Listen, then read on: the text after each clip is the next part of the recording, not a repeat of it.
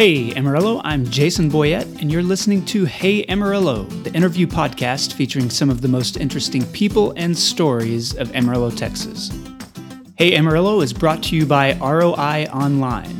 Most business leaders struggle with how to transition from traditional marketing into modern marketing. ROI has a team of experts that makes it easy. They help you make a plan and then do most of the work and set you up for success. ROI can guide you to success at roionline.com.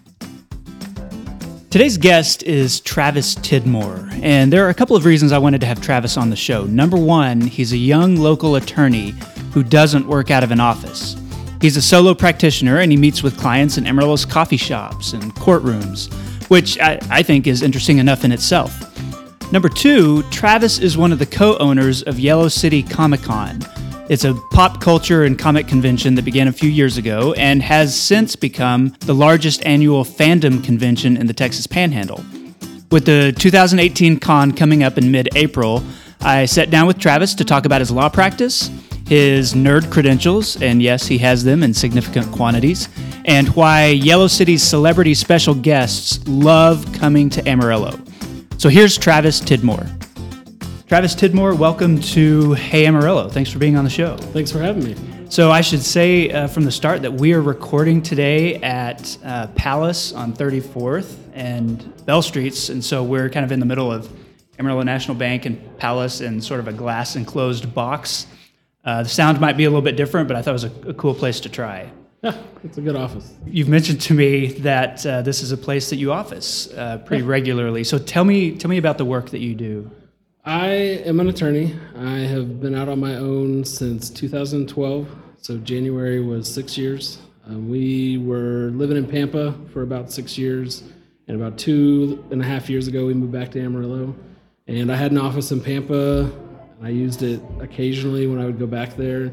And finally, I just closed that office and didn't really feel like paying to rent a space here in Amarillo. So I do most of my work out of coffee houses like Palace or um, over at the courthouse. I meet clients there. And in this day and age, a lot of what I do is on the phone, through email, and texting back and forth with my clients. So a lot of times I'll have clients that they hire me over the phone and first time we meet is two or three months down the road. I know a lot of clients have a certain expectation of attorneys and, and they want to meet, you know, in a, a place with a giant bookcase of law books or yeah. something like that, lots of leather and wood. And have you found that a younger generation of clients like doesn't care about that stuff? Yeah, the appearances. I've, I've, had some clients that haven't hired me, and I've met them at Roasters or Palace, and you can tell that they're not real thrilled with that. And so I'm sure I've lost some clients, but it seems like most clients just they don't really care. They just want you to do the work that they want you to do, and they don't care where you're doing it out of. And so it's it's been good. I think a lot of, like you said, a lot of younger people just it doesn't matter as much. We're all online anyways, and so communicating through online is just as easy as meeting in person, and uh, most of the time it's easier. Is that a change that that you're seeing or that you've heard of for younger attorneys elsewhere? I mean, is is that a trend? I'm not sure. I know I have a, a few friends that are similar that they're more mobile. Uh, most of them still have offices, but most of them, a lot of them will still meet in places like a coffee shop or at the courthouse. And so, yeah, I think as we go on, it's just going to be easier and easier because our lives are so hectic most of the time that it's hard to meet up. I have clients that, you know, they work till six, and I like to spend time with my family after six. And so a lot of times it's hard to find a time we can meet. And so it's easier just to do it over email, call on the phone, and go back and forth that way. Let's talk more about your career, but I, I want to go back a little bit further than that and just establish you sort of in this area. So, how did you end up in Amarillo? And I say that knowing the answer a little bit because I should admit uh, our families grew up across the alley from each other yes. in the Paramount Terrace area. Uh, you were several years younger than I was, uh, so we didn't really interact. But we, the Boyettes, knew the Tidmores. The Tidmores knew the Boyettes. And yeah. I was born here. My parents still live in the same house that they've lived in since I was born. As do so my parents. I grew up and was raised. Graduated from Tascosa in '99 and tried to get away from Amarillo as quick as I could. Um, I ended up going to Abilene Christian University and then swore I'd never move back to Amarillo and after I graduated, my wife and I ended up finding jobs up here and moved back to Amarillo. and I worked at Amarillo National Bank for about a year before I realized I didn't really care for it. And so I decided to go to law school. And we ended up going out to Pepperdine, which is in Malibu, California. And Not a bad university to go to. No, it's beautiful. The uh, law school, they don't tell you this beforehand. The law school doesn't have any windows in any of the classrooms because they assume you'll just stare out at the ocean. You don't get any of those cliffside views. Or, So there's no windows in the classrooms, but it was a gorgeous three years. I would still live there if I could afford it. It's just not cost effective. So tell me about the thinking being in Abilene, not wanting to come back to Amarillo, but then you know relinquishing that dream or whatever took you away in the first place. I think, like a lot of people, you just don't want to live where you grew up. And so I don't have a, I never had a problem with Amarillo. It was just home, and I wanted to go elsewhere. And so even when you know I graduated college, I kept looking for jobs other places and kept finding myself back here. Even after law school, I moved back to I moved down to Austin um, and tried to, to find a job there, not knowing that everyone who graduates law school in Texas moves to Austin.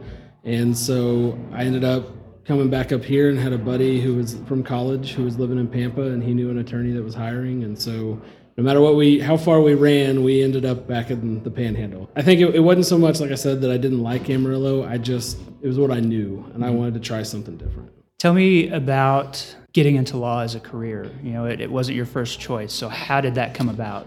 I've I've always kind of enjoyed the law, especially as a kid. I loved like legal shows, and I was always uh, entranced by you know Matlock and those kind of shows. So you were And- watching old person TV Yes. as a kid. As uh, in middle school and high school, Perry Mason. especially at lunch, Matlock was on during lunch. So I'd come home from lunch, watch Matlock, and then go back to school. Always loved those shows. And then in undergrad, I took a videography was my major, and one of the classes we had to take was communication law.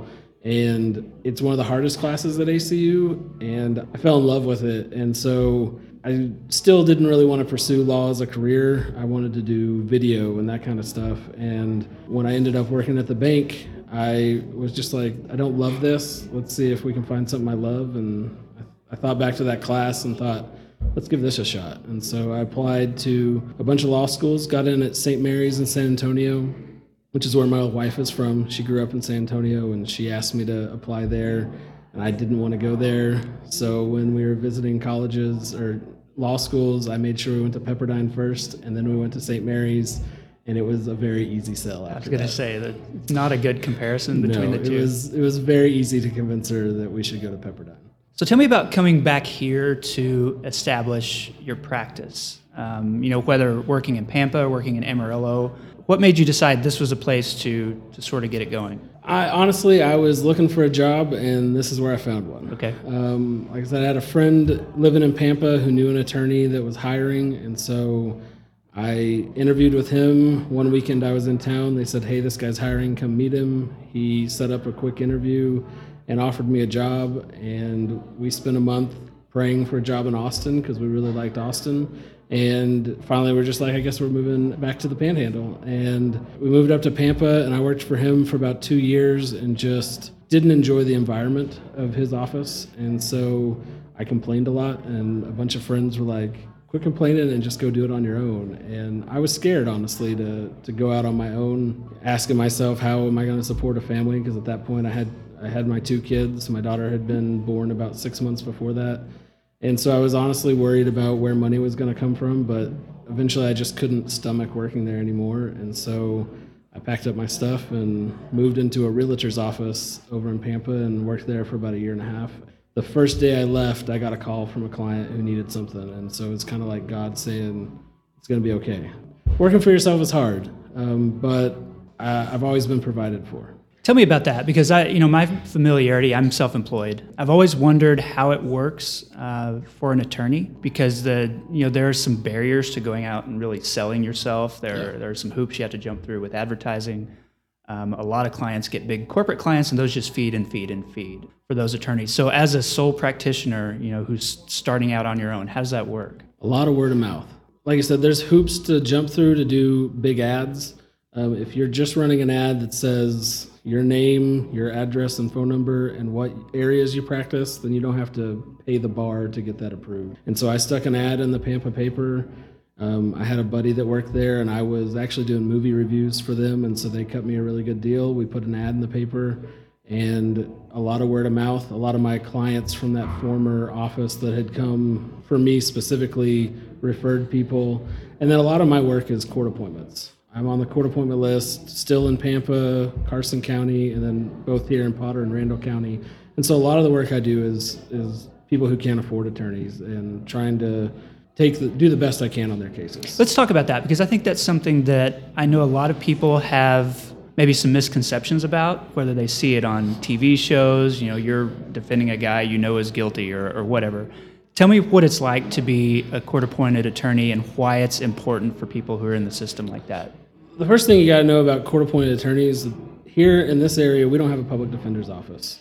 And so everyone who's a court appointed attorney also has a private practice. And so the people that are getting appointed are the same people you'd go out and hire if you had the money.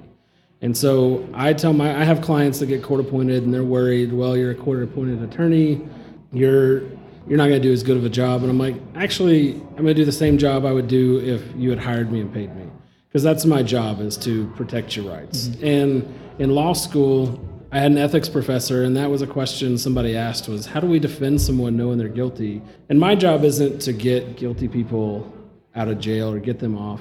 My job is to make sure their rights are protected. And so if the police didn't follow the law and do what they're supposed to in arresting them or gathering evidence, then my job is to make sure that their rights were protected and that if they didn't go by the book, that the case gets dismissed. I've had cases where it was clear that the police just saw an out of state plate, so they pulled someone over, they had drugs in their car, but they didn't have a valid reason for pulling them over. And when I get those cases dismissed, part of me is like, "Hey, I did a good job. I got a case dismissed." And at the same time, I'm like, "What? That person they actually did have drugs, doing something wrong, and I got them out of jail." And if I do have a client that didn't do anything, my job is to fight as hard as I can to get that case thrown out and to get them set free. But when it's people who admit their guilt, then my job is to first off make sure the police and the DA, everyone did what they were supposed to. And if they didn't, get that taken care of. And if they did do what they were supposed to, then my job is to get my client the best deal I can get them.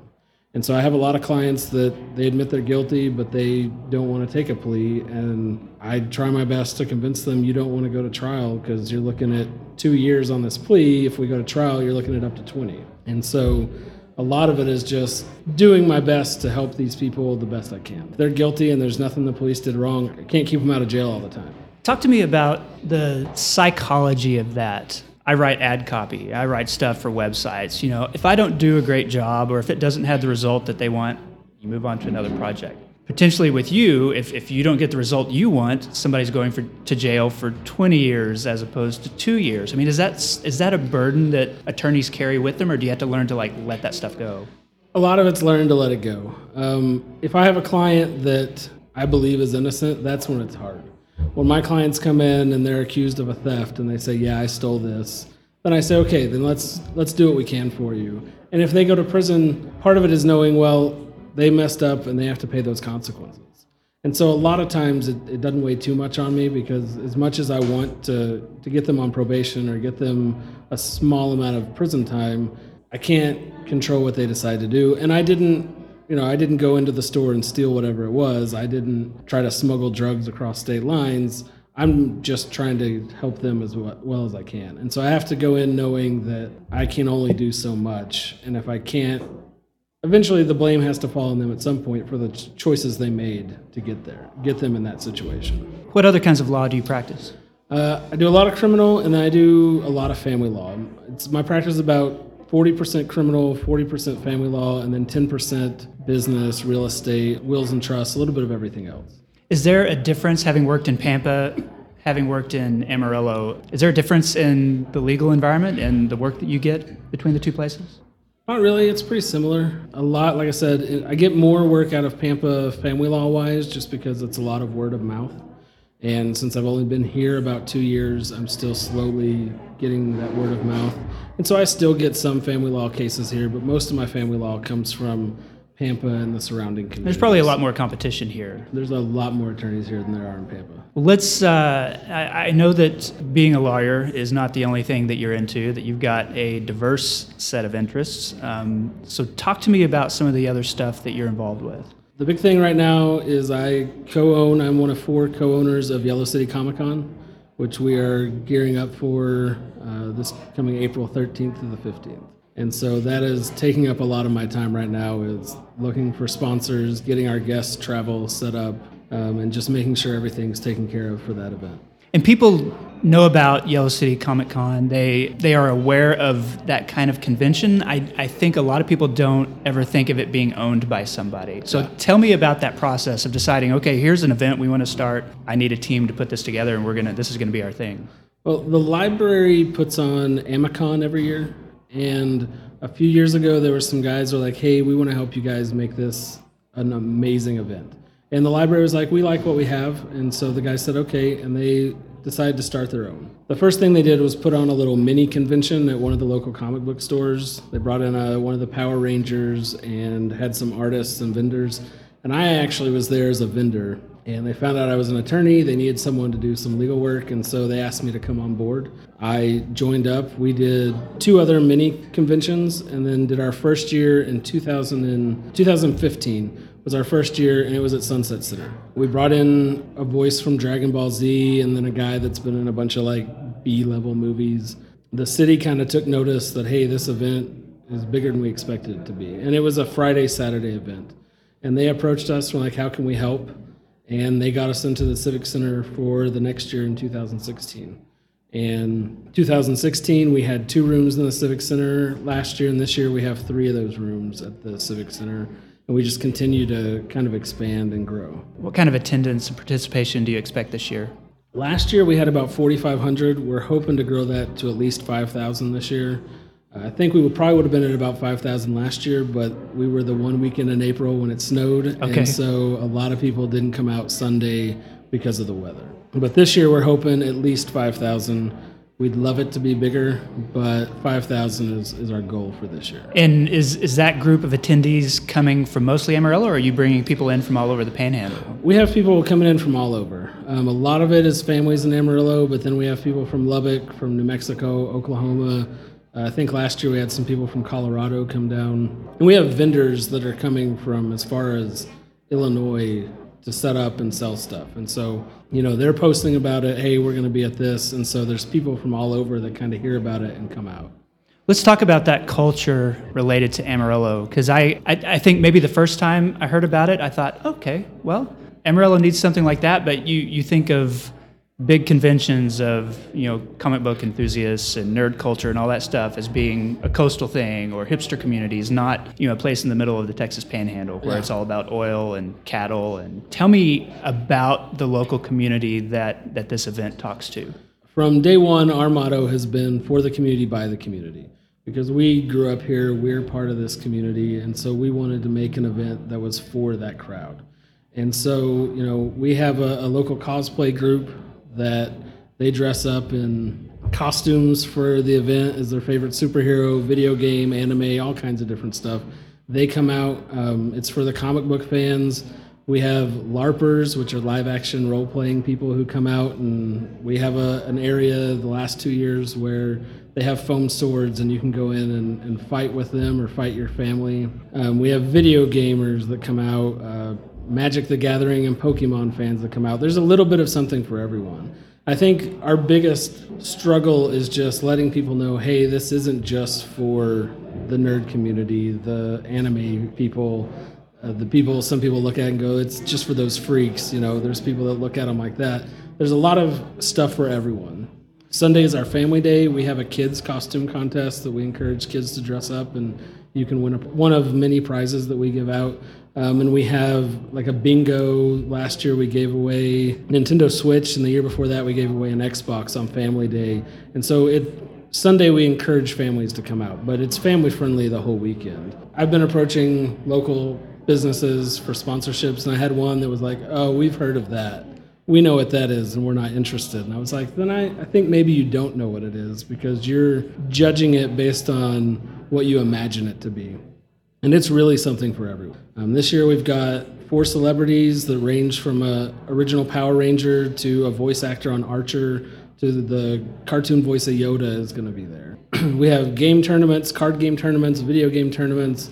We have costume contests. We have a room with about 100 vendors selling everything from swords to comic books to art to we have some people that come and sell soap they make at home. Mm. And so there's really something for everyone to find. And it's just a fun weekend to come hang out. What's your connection to it? I, I know there are tons of different little communities, whether it's the Magic the Gathering community or you know cosplay community. But wait, what's your connection to that world personally? Pop culture and comic books. I grew up loving comic books. Um, I've read comics since I was in elementary school. I still read them today. I've I love movies and TV, and so the pop culture is what I love about it. As it goes on, I get to get to know the people in those other communities and kind of see what they have to offer and, and I'm on the fringe of those communities. I'm not really part of the anime or the cosplay, but I, I know those people and I get to know them through this. And it's just a group of great people, no matter what group you're in, that that share a love for something. Is it something that you feel um, still has a lot more growth opportunity in Amarillo? I mean, as more people discover it, as more people in the surrounding states discover it, I mean, do you want it to become bigger than it is now? We'd love it to become bigger. Um, that's one of our goals is to, to continue to outreach to people outside of Amarillo and people in, inside of Amarillo that don't think it's for them and get them to come out even for just a day, an hour to come check it out and see what it is. Right now, we're doing a deal with Groupon, and part of the reason we're doing a deal with Groupon is we're offering a one day ticket at a discounted price because we're hoping those people will come in and be like, oh, that's something to do on a Saturday, and come in and check it out and be like, oh, this was a lot of fun. I'd like to come back next year. Do you feel that that Amarillo is is a place where starting something creative, you know, a creative project, whether it's a podcast like this or um, you know a big convention, is is it a community that sort of embraces that sort of vision? In my experience, it has been. Uh, I think you're always going to have people that are looking down on that kind of stuff. But Amarillo is a great place with great people. And so when people love something, they're going to be passionate about that and they're going to help you grow that. And so, you know, our first two years, it was five of us that owned it doing everything. And the last couple of years, we have expanded our volunteer base and we have 30, 40 people that come out and help us for the weekend, and it takes that pressure off of us. And they want to see us succeed, so they come and volunteer their time um, and instead of, you know, hanging out and walking around the con, they're there working. And so they have been a big help to us. And then I, I know that within that community, you know, it's made up of a bunch of smaller communities. And, and a lot of those communities have, you know, a bit of an alternative outlook. You know, kids who are into comic books maybe weren't the cool kids in high school or, you know, who are into role playing or, or stuff like that. It, it seems to attract, you know, a lot of those who we might have considered outcasts in a place where it's all about sports or it's all about popularity or, or whatever.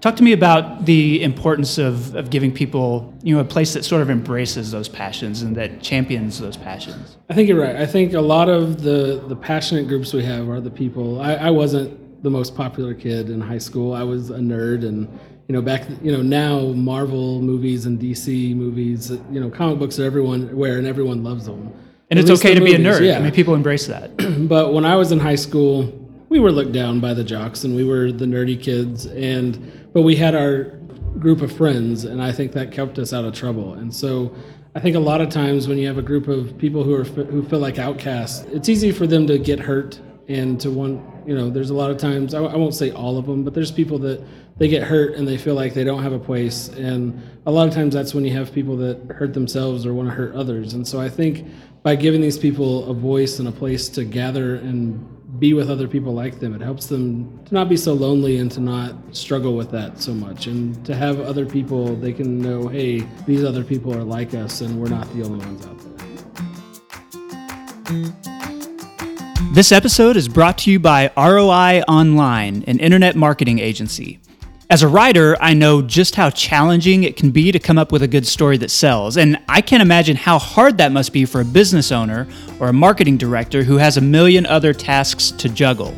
So, what's so cool about ROI Online is that they are more than a marketing agency, they're more than a business consultant. They help you tell your story. They're your partner and your teammates. They're they're kind of like your ghostwriter, which is something I know a little bit about. They do the heavy lifting, but you and your business get all the credit. And what's even better is in addition to helping businesses succeed by shaping their marketing, ROI Online also influences your company culture. Drop by for a chat or meet them for a happy hour, and you'll soon discover their culture is contagious. You can follow ROI Online on Instagram and Facebook, or learn more by checking them out at roionline.com. ROI Online, leading the modern marketing movement. Okay, we're back. I'm with Travis Tidmore, a local attorney and uh, one of the owners of Yellow City Comic Con. Uh, Travis, this is the part of the show I call Eight Straight. I'm going to ask you eight straight questions, and your job as my guest is to answer those questions in whatever degree of detail you want to. All right. Let's start by talking about something that's that's closer to your heart. Who is your favorite personality or hero or character in the comics world? That's a very tough question. Um, there are so many that I love, but I, I, have to go. If I just have to pick one, it's got to be Spider Man. Um, I have been a Spider Man fan since I was in elementary school. I've loved the movies, even the bad ones. And my son's middle name is Parker, and so my wife was kind enough to let me pick a nerdy middle name, not a first name, but his middle name is Parker for Spider-Man, for Peter Parker. That's pretty understanding of her. Does she share any of any of your loves or passions, or have you been able to spread those throughout the family? No, my kids love comic books and nerdy stuff, but my wife tolerates it. What is your favorite place to eat in Amarillo? That's another tough one. Um, but I would say probably 575. Um, I love their pizza. I think they have the best pizza in town. Do you get a certain one? Do you have a standing order? I use, yes, actually. I get the Charlie Daniels without goat cheese, extra mozzarella. You're not into the goat cheese part of it. I don't love it. No. So if I if I can have it my way, I'm going to do it without the goat cheese. Okay. What does this area have too much of? I know this answer's been said, but I have to say construction. I'm tired of all the construction. It seems like every road has something going on. And I wish we could finish one project and then move on to the next one rather than have eight going on at the same time. We don't want to become Dallas where the entire city is always under construction. Like I always I get there and I think surely they've finished this. It's been under construction for 20 years, but I think that's nope. the process. Hopefully, we'll get to get to a point where it's done and we're all enjoying our nice streets. I hope so. What does this area not have enough of? I'm going to say liberals, even though that's probably going to get me in some trouble. That's a fun answer. But Talk to me about it. I uh, I grew up super conservative Republican family. I was conservative for many years, and in the last probably five years, my views have. I finally, I guess, come into my own views, and they are not what most people around here agree with. So it'd be great if there were more liberals out here. Do you feel that that being in a place where so many people have a conservative viewpoint, where it's it's sort of the default, do you ever feel like you need to kind of keep those under wraps, or not engage in conversations, or not express your full opinion, just because it's not always well received? Yeah, uh, I almost didn't go with that answer today because I I'm a little worried and hesitant about it. Um, with friends, once I've got to know them, I'm pretty open about it. But with people I don't know so well, I usually keep that under wraps. If if you are my friend on Facebook, you probably know how I feel about a lot of issues. But um, as far as in public, I tend to keep my mouth shut quite a bit. When you are talking to you know special guests or celebrities or voice actors, you know to get them to come uh, to the Comic Con, what do you tell them about Amarillo? I tell them it's one of the flattest places you'll ever see, and you can see for miles, but it has some of the nicest people you'll ever meet. Is there ever any hesitation? Do they say why or where's that or? I've had some people be like, I don't know where that is. Um, is that near Dallas? But for the most part, they're like, "Oh, you're going to pay me money to come out? Awesome. Let's get let's do I'll it." I'll do it. Do you ever do you ever talk to them afterwards and get their impression? say, "What did you think?" Yes, and every single guest we've ever had has been impressed with how nice the the community is. And one of the things that we pride ourselves on is how we treat our guests. We're always told by our guests that they have never been treated that well at a convention. Um, we make an effort to drive them everywhere they need to go. We take them out to eat. And most cons, from what we've been told, they say get an Uber, here's your per diem, and figure out dinner on your own. See you at seven. Yeah. And so we we pride on ourselves on our hospitality with our guests. And we've heard from other vendors and other conventions that they've heard of us because of um, the guests love us and talk so great about us. We've had several guests that have said, I will waive my fee next time if you guys want to have me out. That's really good to know. Yeah. When was the last time you visited Cadillac Ranch? Uh, it was actually at, during our con in 2015. Did you take like a guest or somebody out there? We had four guests that all had the same talent manager. And the middle of the afternoon, I guess it was about six because they were done at five on Saturday. We got an urgent call at six from the talent manager, and he was like, "We need to have a meeting right now. We're out at the Cadillac Ranch." And so we're freaking out, like, did someone did something happen? What's going on? Somebody we get fell off there. one of the yeah, we, tail we- fins. we left one of the owners there. The other three went out, and he was like, "We just wanted to take a picture with all of you guys at the Cadillac Ranch." And so that was the last time I was there. Was with a couple of Power Ranger people and a couple of voices from Dragon Ball Z, and we took a, a group photo. That's a good story. When was the last time you wore cowboy boots? I don't know. It was probably at some two-step dance in elementary school that they had us do. Boots are required for those, uh, I guess. I think they were. Maybe Um, back then they were. Back then they probably were, but probably third or fourth grade is about the last time I wore cowboy boots. Okay, and, and this is a question that I ask pretty often. I may know the answer because of the location of this podcast, but what's your go to coffee shop? I would say Palace Coffee. Uh, the Burns are some of the nicest people you'll ever meet, and so I love supporting them and their family. Okay, and so that concludes our eight straight questions. Uh, Travis, the last thing I like to do of, with every episode is to ask my guests to endorse something. So, what would be your endorsement related to the city? Amarillo Little Theater. Um, I think it is a little hidden gem in Amarillo, and there's there's still a lot of people somehow that don't know it exists. And it is just a wonderful place, and it it's one of those places where people who don't always fit in can find their niche. Um, they put on amazing shows. We have some of the most talented people in Amarillo that you would never expect are that talented, and it's all local people doing it just because they love it, not getting paid, um, and just being parts of productions. All right, well, Travis, thank you so much for being on the podcast. I appreciate it. Thanks for having me. I enjoyed it.